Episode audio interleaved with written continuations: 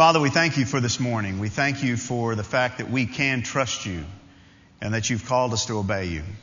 Father, I pray this morning that you would be with us. Uh, we thank you for the meal that's been prepared by Mark and for all the effort that's been put into displaying it and preparing it, and uh, for all the guys who get here early to help set up. We just thank you for them.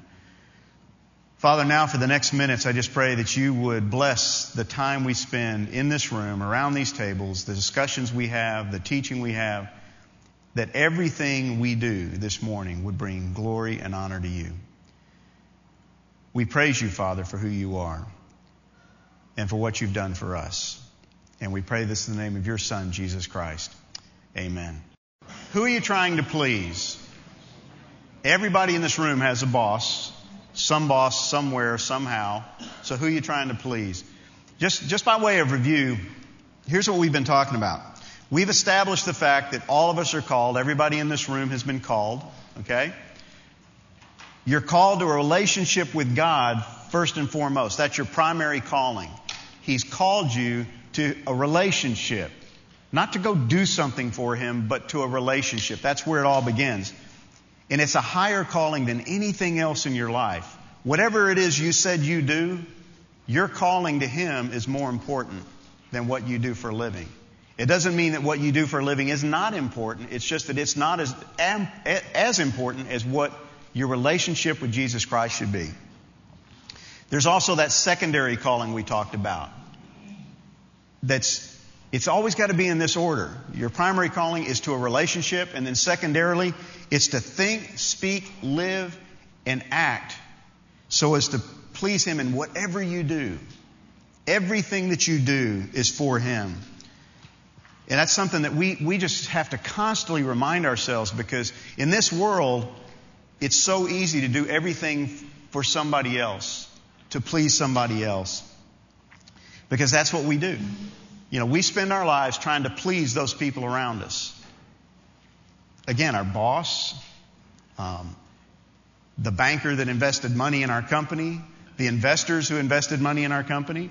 It could be our relationship. We're always trying to please somebody. Attempting to please men. You know, there's probably some guys in this room who are men pleasers just by nature. You know, that you, you're always trying to please somebody, always trying to keep somebody happy. But the bottom line is we all do it at some point or another. Because to get that raise you want, to get that promotion you want, you've got to keep somebody happy. You've got to keep somebody pleased. You've got to try to influence what others think about you. And again, some of us are more prone to this than others, but we all end up doing it because it's important to us what others think about us, especially in the workplace we hope to get just a little bit of recognition. Man, I hope they notice what I did. I hope my boss sees that I got here 30 minutes early. I hope he notices that I stayed two hours late. You know, you park your car in the spot so he can see it when he leaves. You know, you want recognition. You want people to see what you're doing. You seek the approval of others. You know, I just need that pat on the back. I need somebody to tell me I did a good job. I need somebody to just, hey, thanks. We all crave that deep down inside. And we're always performing for some audience, somebody to see what we're doing. I don't know very many people, you know, my wife happens to be one of them, but it's pretty rare. She, she's one of those people who really loves to do everything behind the scenes. She hates to get recognition. She hates to have anybody notice if she gives to anybody, she doesn't want them to know. If she does anything for anybody, she doesn't want them to know. If she serves somebody, she doesn't want them to know. And it drives me nuts. Because I'm just the opposite. You know, what do you mean you gave to them and you don't want them to know? Tell them. No, I don't want them to know. That's pretty rare. Most of us are the opposite. We want everybody to know what we do. We want everybody to kind of applaud us and thank us and give us accolades. We all have an audience. It could be our boss, it could be our clients, it could be our wife, our kids, our relationships. Somebody out there is who we're performing for. And again, this is not saying that it's bad to perform for your boss. You should. You should work hard for your investors. You should work hard for your wife and your kids. You should do those things. But ultimately, this is a question of who are you doing it for At the end of the day, who's your audience? The question isn't whether you have an audience, it's who that audience really is. You know, most of you know that uh, we're doing this Beauty and the Beast production. I told you last week I'm in it. Uh, don't let that scare you away. Um, I have not discovered my next calling as a thespian. Uh, believe me, it's it's uh, but it's it's been it's been a blast, but it's also been an extremely um, stressful thing to do. I have never done anything like this before in my life. And to you know memorize these lines and get up and deliver them, and then also to sing, and you know it's just it's just been unbelievably stressful. And so I, I, I worry about it. I worry about am I getting my lines right? Am I going to be on time? Am I going to forget my line? Am I going to do you know? And so you're thinking about this stuff all the time. And there are certain people who critique you and tell you, you know, hey, you're doing a great job, or hey, you busted your line, or hey, you jumped on my line, or hey, you know, whatever. But a couple of weeks ago, Lewis Harris invited a lady to come to one of our rehearsals. And I didn't know who this woman was. And I just remember at the end of one of our rehearsals, there was this woman sitting out in the audience, and she was kind of silver haired, and she just sat there in the third row in the auditorium, and she, I just thought it was somebody's grandmother. Well, at the end of the show, he, he had her come forward, and it ends up that she's a former professor of drama at TCU. And she's produced shows all across the country. She's been doing this most of her life, and so she was taking notes the entire time. And she stood up and she critiqued all of us. And it was not a fun experience because this woman is an expert. And so she's, she sat down and she, she went through every one of your lines. And she talked about how you delivered your line. And she talked about, do you even understand who your character is and what you're doing? And why did you do, why do you do that hand motion? What does that mean? I'm like, I don't have a clue. I'm just trying to remember my lines. And so she critiqued us and she pulled us aside and she told us what we did good and what we did poorly. Well, the next rehearsal, she came back. And when we started, I saw her sitting in the third row. Now, now I knew who she was. Who do you think I performed for that night? You bet. I mean, I don't care if my wife was out there. I don't care who was. You know, if my wife saw me do it, she'd go, Oh, you were wonderful. And I could have stunk. But this woman, I just remember, it was like a laser beam. I just saw her silver head sitting out there in the third row in the dark, just kind of glowing. And I knew her eyes were drilled on me, even though there were 50 other people on the stage. I just knew she was watching every flaw, everything that I was doing. And I could not get my mind off of that person. Why? Why would that be so important to me? What was different about her than anybody else sitting out there? Friends, family? What's different? She's an expert. She knows what she's talking about. And she can see every flaw in every move and every line that I do. She became, for that evening, and really every evening since then, my audience of one. Because I think about what did she tell me to do? Am I doing this the way she told me to do it? Am I delivering this line in the manner in which she told me I should deliver it? And she became my audience of one. You know, last night we uh, we had a short prayer time before uh, our rehearsal because we've had a lot of people starting to get sick. It's really been interesting. You know, our our lead characters, the one of the guys was night before last was throwing up constantly every, between every act. Our lead uh, actress is she's losing her voice. Uh, we've had people just getting sick left and right, and it just hit me yesterday that this is, you know, this really is spiritual warfare even though it's Beauty and the Beast, these are, this is a body of believers putting on this performance where the gospel is going to be shared every week. And it hit me that what's the one thing Satan doesn't want to have happen? Not the performance of Beauty and the Beast, but the performance of the Beauty the Beast ending with the gospel presentation. And so, what's the best way to screw this up? Get people stressed out, tired, sick. And so, we just had a prayer time. And I challenged everybody in the room that do this tonight as if you're doing it for an audience of one. Not her, but him. And it was amazing the change in the whole performance. as our attitudes began to change about who are we really doing this for? I'm not doing it for me. I'm not doing it for her. I'm doing it for him. Who's your audience of one? To follow the call of God is to live for only one audience, the only one that counts, Him. Him. So as you shared what you do for a living and, you know, whatever you do, and I don't know what you do, but whatever you do, who do you do it for? It ought to be for Him. This all goes back to that calling. You've been called. So who do you do it for? It's an audience of one. But what does that mean? What does it mean to live for an audience of one, guys? What does it mean to live for Him?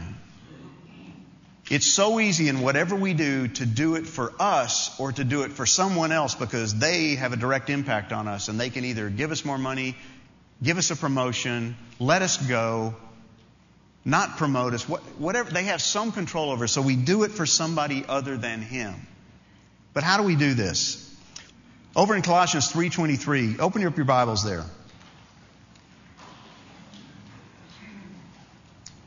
Paul tells us this. You're all familiar with this, this verse. He says, Work hard and cheerfully at whatever you do. Work hard and cheerfully at whatever you do, as though you were working for the Lord rather than for men. Wow. Whatever you do, and I read this verse to everybody in the show last night. Whatever you do, if you're singing, acting, playing an instrument, behind the scenes, whatever you do, do it as if you're doing it for the Lord and not for men. Do it for the Lord.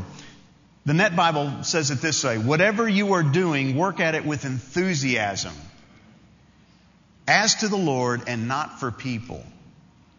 Whatever you do. Why? Why am I supposed to do that?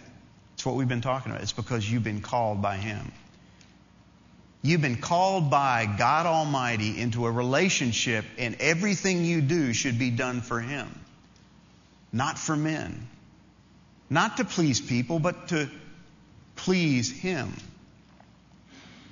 So tonight, tomorrow night, Friday night, two times on Saturday, my focus does not need to be in that lady sitting on the third row. As, as wise as she is, as much as she knows about drama, my focus needs to be on Him.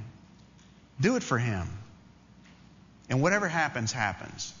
If I blow a line, it really doesn't matter. I'm doing it for Him. Do it for His glory.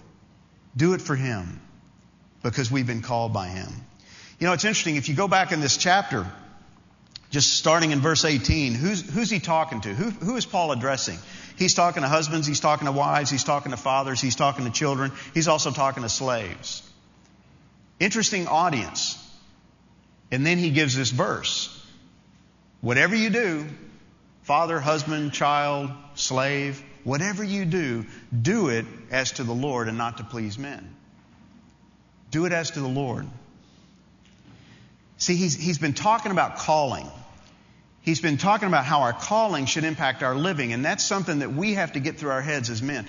If it doesn't impact the way we live, what's the difference? If the fact that you are called by Jesus Christ, called by the Father into a relationship, and it doesn't impact the way you work, the way you live, the way you live out your life, then what difference does it make? And the sad thing is, the world is looking at you and I and saying, it doesn't make any difference. Because this guy's no different than I am. He just happens to go to church, and I don't. What difference does it make? If you have been raised up with Christ, is what it says here. Look at verse 1, chapter 3. Therefore, if you have been raised up with Christ,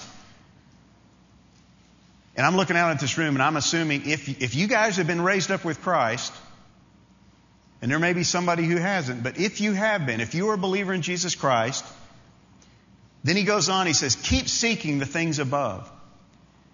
Seek the things above. Don't seek the things in this earth. Seek eternal things. He says, set your mind on the things above. What is it you think about? This is all about how we pull this off, guys. How do we perform for an audience of one? Well, think about the things above. Seek those things. Think about those things, not the things that are on this earth. And I know this is hard because I struggle with it because what do I see every day? The things in this earth.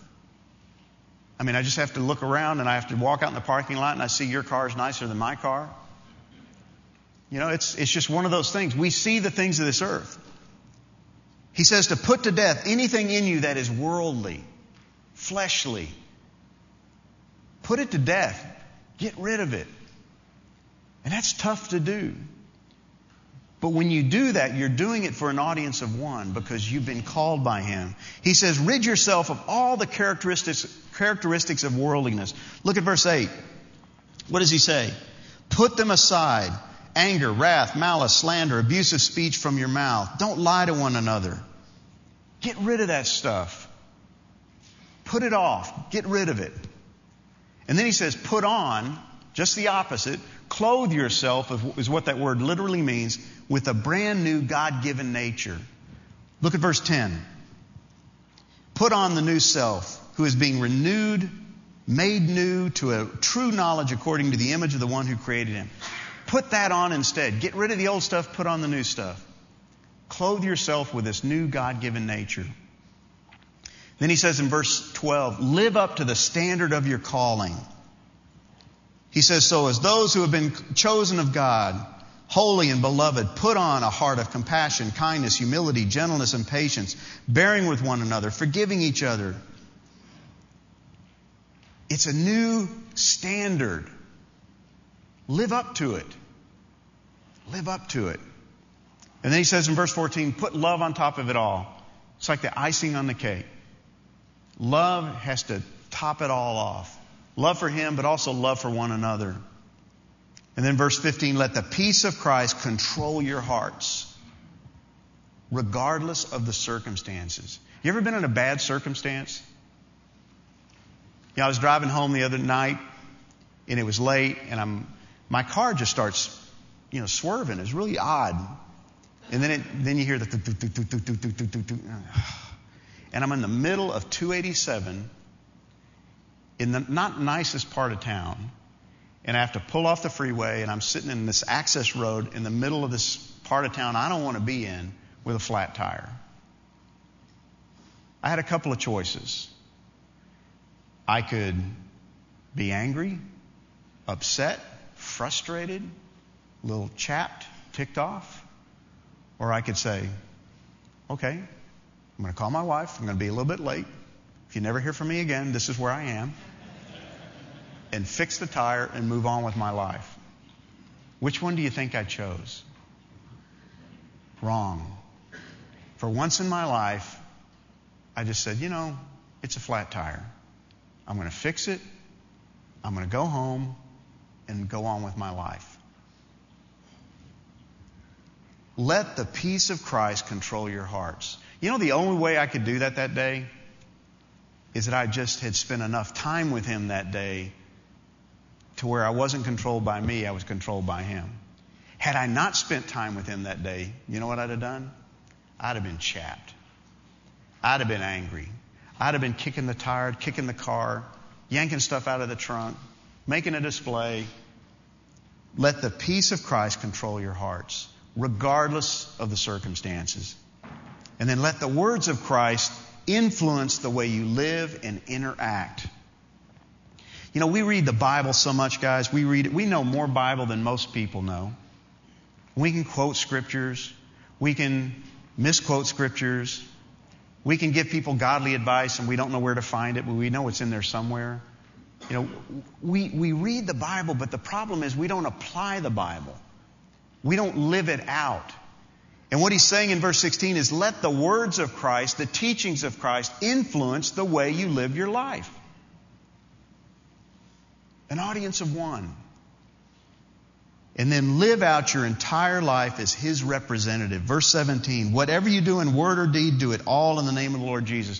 Whatever you do, career, father, husband, whatever you do, do it as His representative. You know, Thursday night, I have no clue who's coming to that performance. But whoever walks in that room, What I want them to see is not me and not everybody else in that performance. I want them to see us as the representatives of Christ Jesus. I want them to look up there and go, man, this is amazing. Not because we're good, not because, how did they pull this off, but they're amazed that we're believers in Christ and our love for one another and our love for them, that we would put this show on for free. I want them to be amazed at the end when they hear about the love of Jesus Christ for them, the unconditional love of Christ. I want them to be amazed. We're His representatives. That verse we looked at just a few minutes ago, Colossians 3.23, Paul said, whatever you do, now, most of you guys know by now that I, I, love to do word studies. I love to just dive into the words and find out what they really mean in the original language. Sometimes that can get you into trouble, but it, for the most part, it, it, helps enlighten you. And so I went back and looked at what, what does this mean, whatever you do? And here's what it means whatever. I was real disappointed. Yeah, it's real deep. Yeah. You go back to the original Greek and it means whatever. It's the only word there, whatever. So what does that mean? Well, it means whatever. It's all inclusive. Now think about that. Whatever you do, do it all for Him. So the other day, when I'm changing my flat tire, that's included in this. Whatever you do, do it for Him. So think about this. I'm changing my tire, and the only person who saw me was a guy at a kind of a gas station. He's out there washing a car. He's got a jack five feet from his feet, and he's watching me jack up my car. He's the only guy that saw me. He, not, he made no move to help me. And I knew if he did, he'd want to get paid, but what if I, if I just said, Lord, you're watching me. I'm changing this tire for you. What a radical way to think about the things you do, because that's what this means. Whatever you do, not career, not what you do to pay the bills, but whatever you do, from the moment you wake up to the moment you go to sleep, whatever you do, it's all inclusive. Paul is saying that our calling is a comprehensive one. And, we got to get that through our heads because I grew up with a mindset that calling only had to do what, what is God calling you to do? And you may feel like I'm beating a drum on this and I'm beating you over the head with this, but guys, we have got to get it through our heads that this is comprehensive. It's everything you do. If you're mowing the yard, you're doing it for an audience of one. If you're talking to your kids, you're doing it for an audience of one. If you're in your car driving, you're doing it for an audience of one. So that you, if you think that and you live it out, you're not going to cut that person off that you normally would cut off. You're not going to give them that sign that you might have given them two days earlier. You know, the one finger salute. You're not going to do that. You're not going to cuss somebody out because they irritate you. Why? Because you have an audience of one who is with you every single day and is obsessed about whatever you do. Whatever you do. It should influence every area of our lives. Now, I'm sitting here and I'm saying this, and, and it's just as hard for me to comprehend that everything I do, I do for an audience of one. It's amazing. Look at Genesis 17:1. You don't have to flip there, but I encourage you to spend some time in this passage. Listen to what it says. God's talking to Abram. He says, Now when Abram was 90 years old, the Lord appeared to Abram and said to him, I am God Almighty. Walk before me and be blameless. You know, I've read that verse I don't know how many times, and it's one of the verses you just kind of blow through it, and I don't even look at the fact that he's 90. I don't, you know, I just, I just blow right through it. But look at what he tells him. I am God Almighty, relationship. Walk before me and be blameless. Now, I did do a word study on this, and it's a little bit more insightful than the last one. And I want, I wanted to share, share with you what this, what this means. Walk before me. See, God is calling Abram, Abraham, to a relationship. We know that. This is when he's 90 years old. This is long after he left Ur of the Chaldees and made his way to the promised land, and he's, he's following the call of God. He's been called to a relationship. Now, God is describing for him what's the nature of that relationship. Hey, you're mine. I called you. I've set you apart, and I'm going to birth a nation from you. But what's the nature of the relationship? So what does he say? He says, walk before me. Listen to what this word, what, what this means. Because this is one of those things we blow past and say, okay, walk before me. Great. Okay, fine. Let's move on. Blameless can't be blameless, so let's move on. What does it mean to walk before him? It literally means to walk back and forth, to walk about, to live out one's life. To live out one's life. God says to Abram, live out your life before me. The word before literally means in front of, in the presence of, in the face of. Live out your life right in front of my face. Because I'm watching. Live it out. Walk about everywhere you go, from the minute your feet hit the floor in the morning till they get back in the bed at night. Walk about as if you're living it in front of the face of God. You're face to face with Him throughout the day. So here's what He's saying. This is my paraphrase. Live your life in front of my face.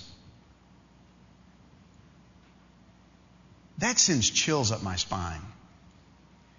That I am living my life out every stinking day in the face of Almighty God. But you know how I typically live my life? And if you're anything like me, and I know you are, I don't think about Him a big portion of the day.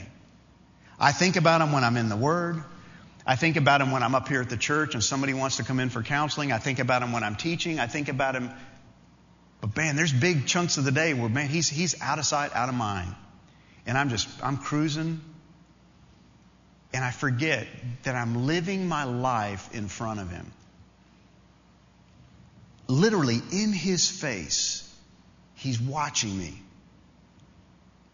Man, how that should change the way I live and the way you live. Another way of saying it is do everything you do with the awareness that I'm watching. Man, what, what would it be like if I could tell that to my kids? Hey, mom and I are going out for dinner, but I'm watching you. And they knew I could. There's a camera in every room. You know, it, it hit me the other day and I don't know why this hit me, but around our church now, we've gotten so big, and security is a real big issue now. Is there's security cameras everywhere? You know those little balls that sit up in the ceiling, and and I'm walking around the other day, and it just hit me that everywhere I go in this building, somebody's watching me. Think about that. You know, you're just you know walking along, picking your nose, and you know you're in the hallway, nobody's there. And all of a sudden you look up and there's a camera and you're going, oh my gosh. Think about I, I catch myself thinking about it all the time. I'm, I'm kind of watching for cameras. Am I in a room that doesn't have a camera? Literally, that's the way we need to live our lives because God is watching me. He tells Abram, live your life out before me. Everywhere, when you walk around, live it out in front of my face because that's exactly what you're doing. Think about it aware that I'm watching you every step of the way. God was his audience of one. Guess what? He's your audience of one. He's my audience of one. Everything I do should be for him. Why? Because he's watching me, he's called me, and he cares for me. The second part of this is, and this is the real tough one, is be blameless. You know, if I'm Abraham, I'm going, oh, great. Why don't you set the standard just a little bit higher, God? Be blameless. And see, we read the same thing, we get the same reaction. We go, impossible, can't pull it off. Well, let's look at what it means. The word is tamim in, in the Hebrew, and it comes from the root word tome. And this is a study that I got exposed to this last summer, just that's really been revolutionary for me. Here's what it means complete, whole, entire, sound, having integrity. He says, Be blameless in front of me. Be whole and complete in front of me. Live out your life in a whole and complete way. Here's another definition completeness, integrity, fullness, innocence, soundness. What is complete, entirely in accord with truth and fact. Live out your life completely, wholly, in integrity. What a challenge for you and I in the world in which we live. The fundamental idea in this word is not perfection, it's completeness. See, we get hung up on the, oh, I got to live a perfect life. No, we can't live a perfect life. God knows that. Only Jesus Christ could and did. But we are called to live a complete life, a whole life. Live out your life in front of me completely, with integrity. And that's, the, that's a key word here is integrity. You know, that's, a, that's a big buzzword in the marketplace. You know, we, we got to have integrity in the marketplace. We have to have integrity in our politicians. You know, good luck with all that. We got to have integrity in the church. We got to. God's all about integrity, but it's an idea of wholeness, completeness. Webster's dictionary defines it this way the quality or state of being complete, unbroken, wholeness, entirety. It's, it's a full circle, guys. It's the complete package. It's not, here's my spiritual life, here's my secular life, here's my home life, here's my personal life. Here's, no, it's the complete package. Ron Lee Davis says this in his book Integrity is the congruence, the coming together that is consistency, harmony, agreement between one's walk and one's talk. See, God says, hey, hey, Abram, live out your life, walk about in front of me so that your walk matches your talk. So your talk matches your walk. See, some of us are real good with the talk. You know, we can, we can, we got all the buzzwords down. You know, one of the interesting things for me, you know, having come on staff is that anybody who wants to join Christ Chapel has to fill out a membership application. And the key thing on that membership application is a little thing called your testimony. Because the only way you can become a member of Christ Chapel is to be a member of the body of Christ. You have to have placed your faith in Jesus Christ. What's really interesting is on many of those, there's nothing there. There's no testimony. So we have to call them. And we have to say, Tell me about your testimony. Or there's something written, but it's so unclear as to what it means. Well, I grew up in the church. What does that mean? Uh, I've always known about God. What does that mean? And then you call some of these people and you say, Tell me about your relationship with Jesus Christ. Well, I've always known about him. Okay. Tell me about your relationship with Christ. Well, my parents were, were believers. Great. Tell me about your relationship with Christ. Some of them can even go deeper and they can talk about Jesus, they can talk about salvation, but they never are able to articulate that I have a relationship with Jesus Christ. The talk, the walk, it all has to come together. Charles Dyer says this The word integrity describes someone whose words and actions match God's written standards. A person of integrity is someone whose talk and walk resemble the character and conduct of Jesus Christ. Your talk and your walk. You know, my kids can look at me, and, and kids are great about seeing hypocrisy, and they can see me stand up in church. They can, you know, they know what I believe, and they know what I say, and they know what I teach, and then at home they can see me act a different way, and they go, hmm, what's up with that? His talk doesn't match his walk. Have your kids ever walked in on you and you're watching something on TV that they go, why is dad watching that? Why does dad have that magazine? Why does dad talk to mom like that? Why, do your friends look at you and go, you know, that he invited me to church one day, but he cusses like a sailor. You know, he, he badmouths the boss all the time. Does your talk match your walk? See, that's integrity. That's wholeness. This little illustration is one I tried to describe verbally, and so I wanted to put it up visually. These three circles represent your life your home, your work, and your personal life. This idea of congruence is, in my mind, these three circles should begin to overlap in your life until there's one circle. Because, you know, when God looks at you, He doesn't see, well, there's Ken's personal life, there's Ken's home life, there's, there's Ken's work life. He looks at me and He says, there's Ken. He is a spiritual being, He is my representative, and everything He does is done before my eyes everything begins to blend together to where no matter what I do, where I am, what I'm doing, I do it for Him. Another way to look at this is your actions, your words, and your values need to become, they need to blend together until that's one circle. So that what your values are come out in what you say and what you do. Your words match what you say you believe. That's what it means to be blameless. To live in such a way that everything you do is done for Him. Integrity is not merely something you do, it's who you are. It's just who you are. I am a complete whole person before God. He didn't save the spiritual me, He saved the whole me. He saved the working me. He saved the husband me. He saved the father me. He saved every part of me. I am His in completeness. And I need to, to live it out. Integrity is, is who you are. God's calling Abraham to, to live an integral life, a complete whole life in front of him. It's a holy, holy life. Holy, holy. Not the song, just holy, completely holy. Every part of my life is His. Holy means set apart. So every part of my life is set apart. Everything I do. It's to be 100% the same on the inside as you are on the outside.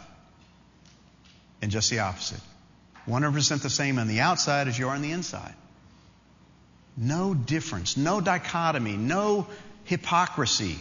You are the same no matter how far people dig down, no matter how la- many layers of the onion they peel back, you are still the same.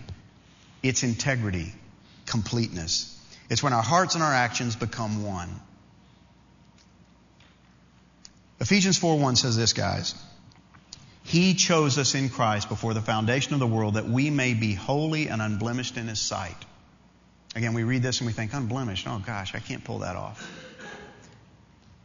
It means to be completely whole, no spot or blemish in every way.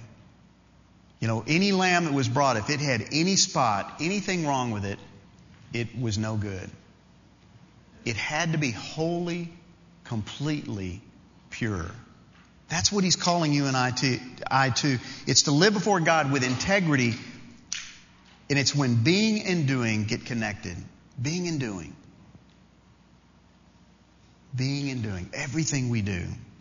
So, how's your walk?